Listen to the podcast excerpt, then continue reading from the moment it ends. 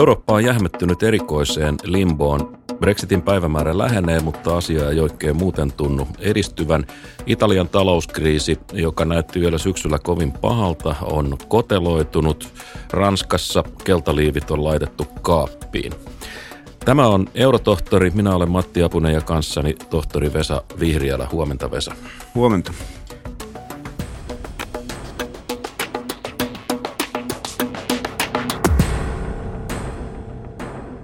Tänään me vähän katsotaan eteenpäin ja ennustetaan populismin keski-ikää ja vanhuutta. Siinä sivussa rakennetaan EUlle kolme tulevaisuusskenaariota, mutta sitä ennen ihan lyhyesti – Tänään on siis kuudes päivä helmikuuta. Viime yönä Suomen aikaa presidentti Donald Trump piti State of the Union puheensa, mutta ei tässä puheessa juuri Eurooppaa muistanut. Onko tämä Vesa hyvä vai huono uutinen? Mitä meidän on siitä ajateltava, että me on pudottu Trumpin marginaaliin? Kyllä mä luulen, että tämä on hyvä uutinen. Niin kuin usein sanotaan, että pienet maat ovat tyytyväisiä, kun niitä ei hirveästi mainita. Ja samalla tavalla voimme sanoa, että Eurooppa on tässä tapauksessa syytä olla tyytyväinen, kun se ei ole Trumpin fokuksessa. Ne uutiset, jotka ovat olleet todella merkittäviä tai tällaisia selviä poikkeamia aikaisempiin, eivät ole olleet Trumpin aikana kovin positiivisia Euroopan kannalta. Ja tässä mielessä tämä hiljaus on hyvä. Ja voi ehkä sanoa näin, että myöskin Yhdysvaltain sisäpolitiikan kannalta se puhe oli maltillisempi kuin mitä olisi voinut kuvitella. Eurooppa on siis Trumpin näkökulmasta hyvin ongelmaton. Ollaanko me jo vähän liian ongelmaton? Hän, hän voi säätää muualla Euroopasta piittaamatta. Sitäkö tämä tarkoittaa, että Euroopasta ei tarvitse välittää? Ja me vaan tulkitaan se niin, että hyvä, että ei, ei tullut lisää ongelmia. Mä luulen, että hänellä on muita asioita mielessään. On joitakin tutkimuksia esimerkiksi meneillään Yhdysvalloissa. Sitten täytyy Kiinan kanssa miettiä kauppa-asioita, jotka ovat akuutimpia ja tärkeämpiä kuin nämä kysymykset. Ja sitten on tämä sisäpoliittinen asetelma kaiken kaikkiaan, jossa Trumpilla ei ole enää yhtenäistä kongressia takana. Palataan Eurooppaan. Niin kuin mä sanoin, Eurooppa on jähmettynyt vähän erikoiseen tilanteeseen. Me odotellaan eurovaaleja. Viimeksi tässä samassa lähetyksessä me arveltiin, että populistit saattaa ottaa siellä keskikokoisen tai, tai ihan, ihan merkittävänkin voiton. Vesa, mä oikeastaan nyt pyytäisin sulta, että et hahmottelisit muutaman tällaisen tulevaisuusskenaarion Euroopalle – tapoihin kai kuuluu, että yksi niistä on vähän pessimistinen, yksi on optimistinen ja kolmas on tylsän realistinen. Mutta että jos aloitetaan tällaisesta dystooppisesta tai vähän, vähän pessimistisestä lähtökohdasta, niin mikä on ikään kuin se, se worst case, joka Euroopan, Euroopalle voi tapahtua lähimmän viiden, kymmenen vuoden aikana? Mitä asioita pitää tapahtua yhtä aikaa ja mitä siitä seuraa? No tietysti ensiksi täytyy miettiä, mitkä ovat ne tekijät, jotka voivat mennä todella huonoon suuntaan verrattuna siihen, mikä on ikään kuin tämänhetkinen tilanne. Ja niitähän voi luetella kovinkin monta. Nyt ihan lähinnä, tulee mieleen sopimukset on Brexit, Italian tilanteen kärjistyminen akuutiksi luottamuspulaksi ja pääomapauksi Italiasta. Sitten meillä on tietysti mahdollisuus se, että tämän vuoden aikana vielä tässä keväällä, että Euroopan parlamenttiin syntyy sellainen vaalitulos, joka tekee hyvin vaikeaksi tällaisen vastuullisen politiikan harjoittamisen. Komissiot on vaikea saada kasaan. Siis populistinen, populistinen, hyöky. populistinen hyökyaalto, jos näin sanotaan. Sitten meillä on tietysti talouden kysymykset. Me tiedämme, että maailmantalous on hidastumassa ja nyt jos nämä kauppasota uhat realisoituvat Yhdysvaltojen ja Kiinan välillä, ehkä Yhdysvaltojen ja Euroopan välillä, niin ne luovat lisäpainetta siihen, että talouskehitys kääntyy heikompaan suuntaan. Emmekä me tietenkään voi sulkea pois myöskään tämmöisiä geopoliittisia juttuja samaan tyyliin kuin 2014 tapahtui Krimillä tai Itä-Ukrainassa. Meillä on nyt itse asiassa... että jossain puhkeaa sota. Jossakin puhkeaa sota, olkoon se lähi jossa on koko ajan sotaa käydään, se jollakin tavalla laajenee. Näinä päivinä on puhuttu myöskin Valko-Venäjästä, mikä on Valko-Venäjän tilanne suhteessa Venäjään nämä asiat, jotka sä mainitsit, Brexit, Italia, populistien voitto, mikään niistä ei ole sinänsä kovin epätodennäköinen. Kaikki nämä voi, tai mikä tahansa näistä voi tapahtua. Mutta jos kaikki näistä tapahtuisi nyt yhtäaikaisesti, sanotaan lähimmän vuoden aikana Brexit-kaos, siis äh, Ita- Italian vajoaminen syviin taloudellisiin vaikeuksiin ja, ja, ja, ja sitten Euroopan päätöksentekomekanismin jonkunlainen halvaantuminen, niin ää, mitä siitä seuraa? No kylläpä sitä onkin vaikea arvioida, koska siinä on niin monta elementtiä, joka voi jo sellaisena olla hyvin hankala, jos ne yhdistyvät ja niin totta kai nämä efektit ovat sitten vielä voimakkaampia ja tekevät tilanteen hallinnan hankalammaksi. Ja joskushan on niin, että näillä yksittäisillä epävarmuustekijöillä, jotka alkavat realisoitua, yhtäkkiä huomataan tapahtuu jotakin ikävää. Silloin vaikutuksia siihen, mitä odotetaan tapahtuvaksi seuraavassa asiassa ja ää, asiat kumuloituvat. Ja tätä siis ikään kuin vahvistaa toinen toisiaan. Vahvistaa toinen toisiaan ja sen takia niiden asioiden hallintaan saaminen on vaikeaa. Toisaalta on sellainen piirre myöskin olemassa, joka on mielenkiintoinen, saattaa liittyä sitten tähän positiivisen kehityksen mahdollisuuteen, että jos jokin asia menee todella huonosti, niin silloin saattaa kirkastua myöskin se, mikä arvo on järkiperäisellä maltillisella päätöksenteolla ja viime vuosikymmenen kehityksen kannalta tärkeällä asialla, että meillä on ollut lukuottamatta tätä eurokriisiä kohtuullisen vakaa talouskehitys, joka on merkinnyt hyvinvoinnin lisääntymistä, vapaudet ovat lisääntyneet, on ollut rauha, niin näiden asioiden arvostus ehkä sitten lisääntyy, jos nähdään, että jossakin ulkopuolella tapahtuu kovin hankalia asioita. Mutta eikö tämä ole vähän sitä, että katsotaan taaksepäin ja huomataan, että oho, meillä olikin hyvin kymmenen vuotta sitten, mutta nyt ollaan syvissä vaikeuksia ja miten me päästään siitä tilanteesta ulos? Tämähän on näiden kaikkien asioiden luonne, että monet hyvät asiat itse asiassa toteutuvat hyvin hitaa, hitaasti tämmöisinä pikkupaloina inkrementaalisesti, jos halutaan sanoa. Meillä syntyy lisää vaurautta, parempi, pitempi elinajan odote, me olemme terveempiä, me pystymme liikkumaan paremmin esimerkiksi Euroopan sisällä, me koemme itsemme turvallisemmaksi, ympäristö on parempi jossakin mielessä. Kaikki nämä ovat hirveän hitaita. Nämä Hyvät posi- asiat tulee hiipimällä. Hi- tulee hiipimällä ja on vähän vaikea sanoa, kuka ne on aiheuttanut. Ne tulee pitkillä viiveillä, ei voi identifioida, että tämä politiikka toimii toi, juuri toi tämän hyvän asian, vaan ne tulee ajan mittaan. Sen sijaan nämä ikävät asiat, ne on yleensä helppo ikään kuin identifioida, ne ovat pistemäisempiä, diskreettejä asioita. Meillä tapahtuu äh, esimerkiksi nyt sitten äh, sopimukset on Brexit. Se tapahtuu yhtenä yönä ja sen jälkeen seuraa jotain taikka meillä oli krimin miehitys, siitä seurasi välittömästi jotakin. Okei, se mm. kesti joitakin viikkoja se prosessi, joitakin kuukausia, mutta se oli hyvin niin kuin identifioitavissa. Että tässä oli se ikävä juttu. Ja tässä mielessä niin, ää, on vaikea nähdä sellaista, sellaista juttua, jossa – tavallaan mikään kehitys, positiivinen kehitys voisi olla sellainen iso uutinen. Nyt tapahtui joku todella iso positiivinen juttu, joka muutti maailmankuvan. Sen sijaan positiiviset asiat kumuloituvat ajan mittaan ja sitten niiden arvo nähdään siinä, silloin, kun alkaa mennä huonosti. No yritetään kuitenkin hahmottaa näitä hiipimällä tulevia hyviä asioita. Jos, olisi, jos me pystyttäisiin luomaan tällainen hiukan optimistisempi, jopa niin kuin utopistinen skenaario, niin, niin mitä siihen sisältyisi? Nämä samat asiat, jotka me äsken mainittiin, ne pyyhkiytyisivät pois tai ainakin eivät tuottaisi iso, isoja harmeja. Mitä, mitä muuta? No tämä on yksi asia, että ei tapahdu näitä ikäviä onnettomuuksia, jos näin haluaa sanoa.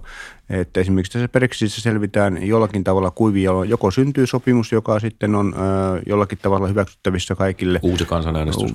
Sitten on se toinen asia, että syntyisi uusi kansanäänestys, jossa Britannia itse asiassa toteaisi, että, tai enemmistö Briteistä toteaisi, että he haluavat sittenkin kaiken tämän harkinnan ja kokemuksen jälkeen, mitä on syntynyt 2016 äänestyksen jälkeen, jäädä Euroopan unioniin. Se olisi yksi, yksi asia. Mutta toinen asia, että sanotaanpa esimerkiksi Eurooppa ja Kiina pääsevät hyvään yhteisymmärrykseen siitä, miten kauppa-asiat järjestetään, miten tietoturva-asioihin suhtaudutaan, tämän tyyppisiin kysymyksiin, miten teknologian siirtoihin suhtaudutaan – että kiinalaiset tulisi järkeensä, britit tulisi järkeensä, italialaiset Joo. tulisi järkeensä.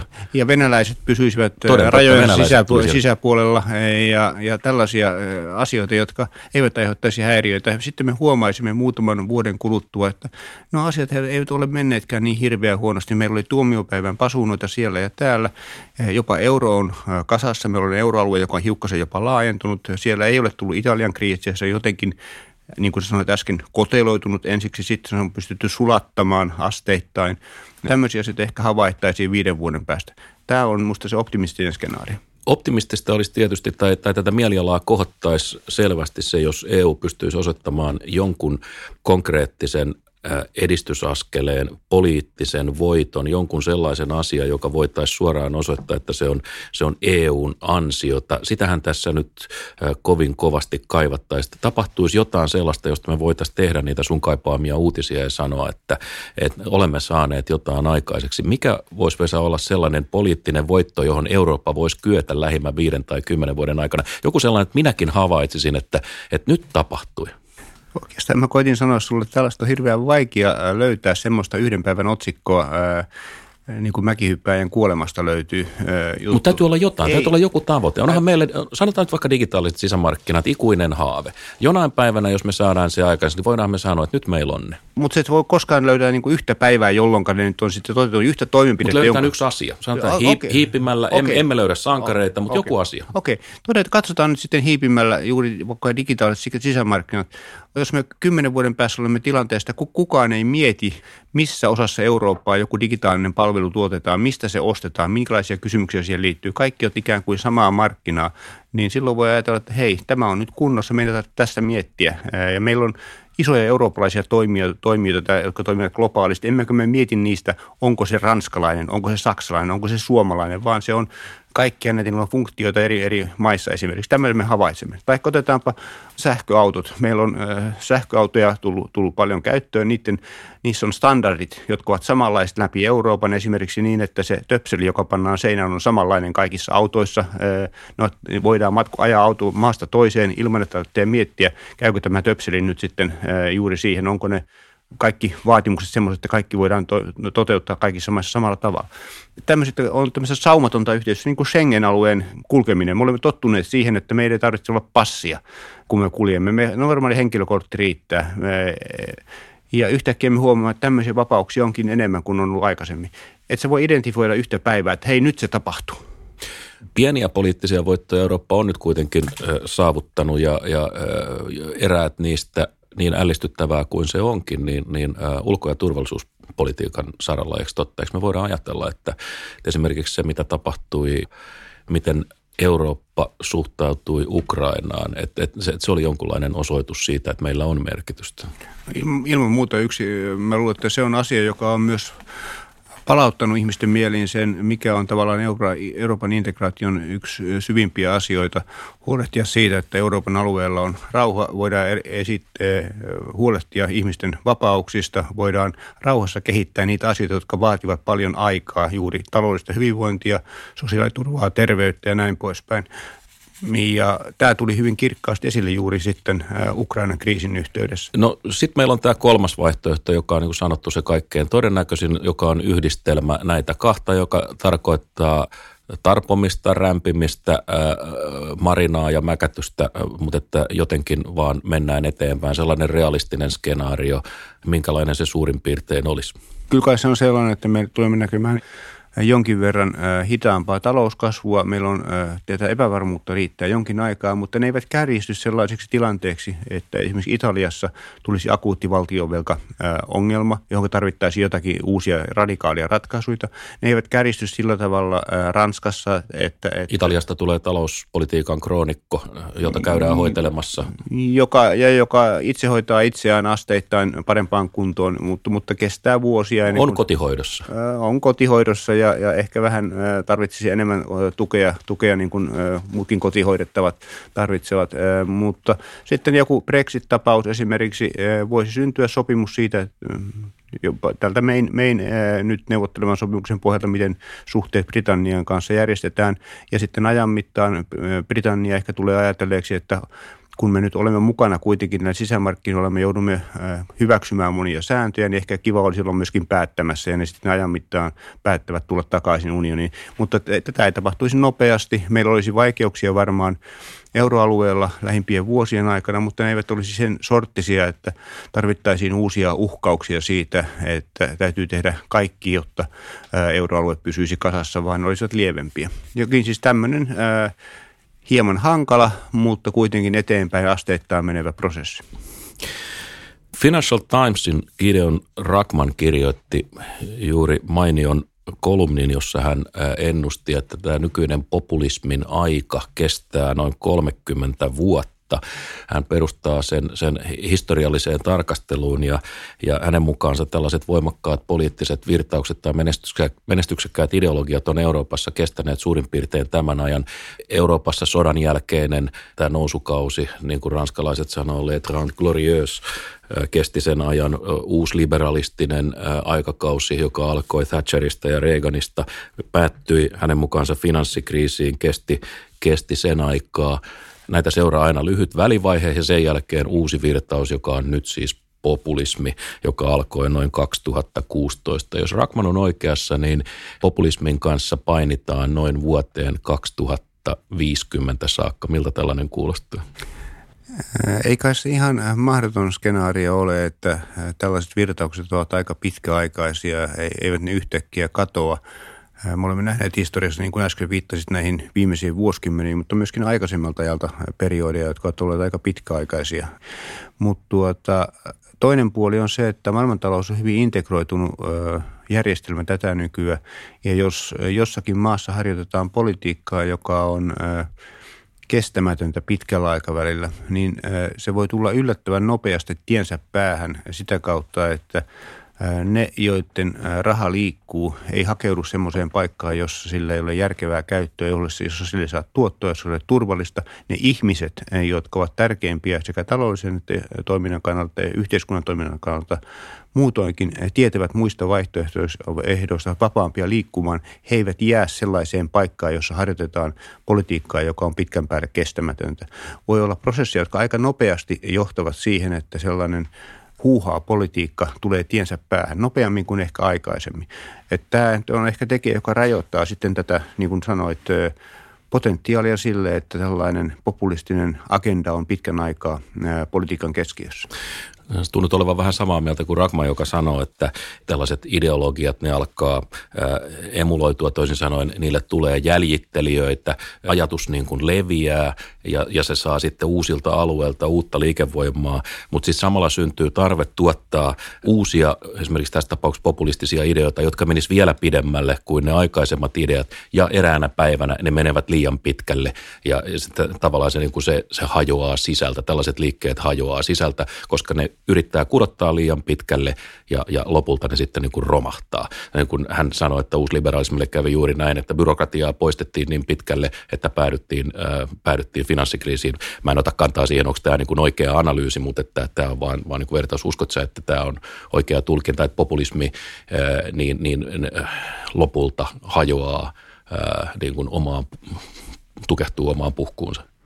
No tämä on se yksi, yksi rajoittava tekijä, että viime kädessä tosiaan mennään jossakin mielessä niin pitkälle, että esimerkiksi suhteessa väkivaltaan, ihmisten oikeuksien rajoittamiseen, joka johtaa siihen, että iso osa ihmistä kokee, että tämä ei ole kerta kaikkiaan hyväksyttävää mahdollista. Tähän täytyy panna joku raja ja ihmiset ovat valmiita sen tekemään riittävästi sen eteen, ottamaan myöskin riskejä. Se on yksi puoli, mutta niin kuin sanoin tuossa äsken, niin mä uskon, että myöskin taloudelliset tekijät saattavat olla varsin nopeasti pureva rajoitus sellaiselle politiikalle, joka on fundamentaalisesti kestämätöntä ja, ja lyhytnäköistä. Että tämä, musta siinä on eri tekijöitä, jotka saattavat rajoittaa, mutta tämä ei ole mikään ennuste. Toisaalta on sillä tavalla hauska juttu, että ehkä me kumpikaan 30 vuoden päässä emme ole vastaamassa siihen huutoon, mitä nyt teemme. Vesa, vielä yksi henkilökohtainen kysymys sulle. Jos sä ajattelet itseäsi ja sitä, mitä sä ajattelit Euroopasta kymmenen vuotta sitten ja mitä sä ajattelet Euroopasta nyt, niin, niin miten sun ajatukset on tänä aikana muuttuneet? Miten sä ajattelet eri tavalla Euroopasta tänään kuin esimerkiksi silloin, kun sä palasit sieltä ää, itse? Tota, onkin mielenkiintoinen juttu. Mä luulen, että se Euroopan idea siinä mielessä tällaisena – kansojen yhteisenä projektina, jossa lähtökohtana on se, että ensinnäkään ei sodita keskenään, käydään järjestäytyneesti hoitamaan asioita, jotka ovat yhteisiä. Nähdään se, että on olemassa yhteisiä intressejä, asioita, joita yksittäinen valtio ei pysty hoitamaan millään omin voimin. Ja että Eurooppa on tällainen myöskin kansalaisten vapauden ja turvallisuuden tyyssiä, niin Musta sen, sen merkitys on korostunut, että tavallaan niin kuin, ehkäpä kirkkaammin kuin aikaisemmin, nyt, nyt viimeisten vuosien kokemusten valossa näkee sen, että miten tärkeä tämä projekti kaiken kaikkiaan on. Toisaalta samalla on käynyt yhtä lailla kirkkaammin selville, että siinä on myöskin tämmöisiä rakennevikoja ja ongelmia, joita on ehkä pyritty hoitamaan väärällä tavalla. Ja on ollut liian yksioikoinen ajatus siitä, mitenkä Eurooppaa pitää rakentaa. Ajatus, että meidän täytyy aina mennä kaikessa ikään kuin sen yhteisten rakenteiden suuntaan. Et, ja on kiinnitetty liian vähän huomiota siihen, että loppujen lopuksi poliittinen sitoutuminen liittyy hyvin pitkälle edelleen kansallisvaltioihin. Ja että demokratian kannalta on tärkeää ottaa tämä huomioon ja että ää, täytyy miettiä, miten nämä kaksi asiaa yhdistetään paremmin kuin aikaisemmin on tapahtunut. Mä luulen, että joillakin Euroopan rakentajilla on ollut liian idealistinen, liian ambitioisi kuva siitä. On oltu yliinnokkaita tässä. On oltu yliinnokkaita, että on ollut, ollut tavallaan niin kuin haluttu luoda Euroopan Yhdysvallat äh, Yhdysvaltojen äh, mallin mukaan ja tehdä se muutamassa kymmenessä vuodessa, kun Yhdysvallat luotiin kuitenkin sellaisena kuin se nyt on äh, 100, 250, ehkä 200 vuoden aikana. Hyvä. Toivotaan, että murrosika on ohi ja olemme matkalla kohti eurooppalaista aikuisuutta. Hyvät kuulijat, tämä on ollut eurotohtori. Me olemme mitanneet Euroopan lämpöä ja pulssia nyt muutaman kuukauden ajan ja jäämme nyt tauolle, mutta älkää huolestuko, me valvomme, jotta te voisitte nukkua. Kiitos Vesa näistä analyyseistä. Kiitos Matti sinulle.